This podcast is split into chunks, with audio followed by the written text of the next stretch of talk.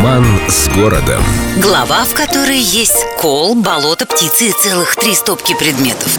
Петр I очень любил делать подарки своим приближенным и друзьям. Ну а судя по всему, самый приближенный главный друг его был, конечно же, Меньшиков. Иногда читаешь исторические справки, и кажется, что кроме Александра Даниловича, ну никто особо ничего не получал. Ни тумаков, ни сел с мызами. Иллюзия, конечно, но тем не менее как и многое другое, те места, где впоследствии возник славный город Колпино, были пожалованы в потомственное владение именно ему. Впоследствии еще и князю Жорскому.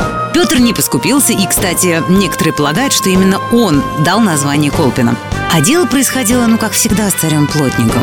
Героически и мистически. Петр Алексеевич или спотыкался на этом месте о сосновый кол, или мощной дланью вбивал этот кол в болото. В этих историях народ поигрался со словом «пино», Уверяю, что это то сосна по-фински, то болото, все на том же языке, но кол в обоих случаях оставался величиной постоянной. Впоследствии в компанию колу добавилась лебедь белый, она же колпица, балтийско-славянский гусь, колпь, Однако колпинцы народ дотошный и со всем старанием изучает все, что связано с любимым и родным. Так что гуси и болота устраивают далеко не всех.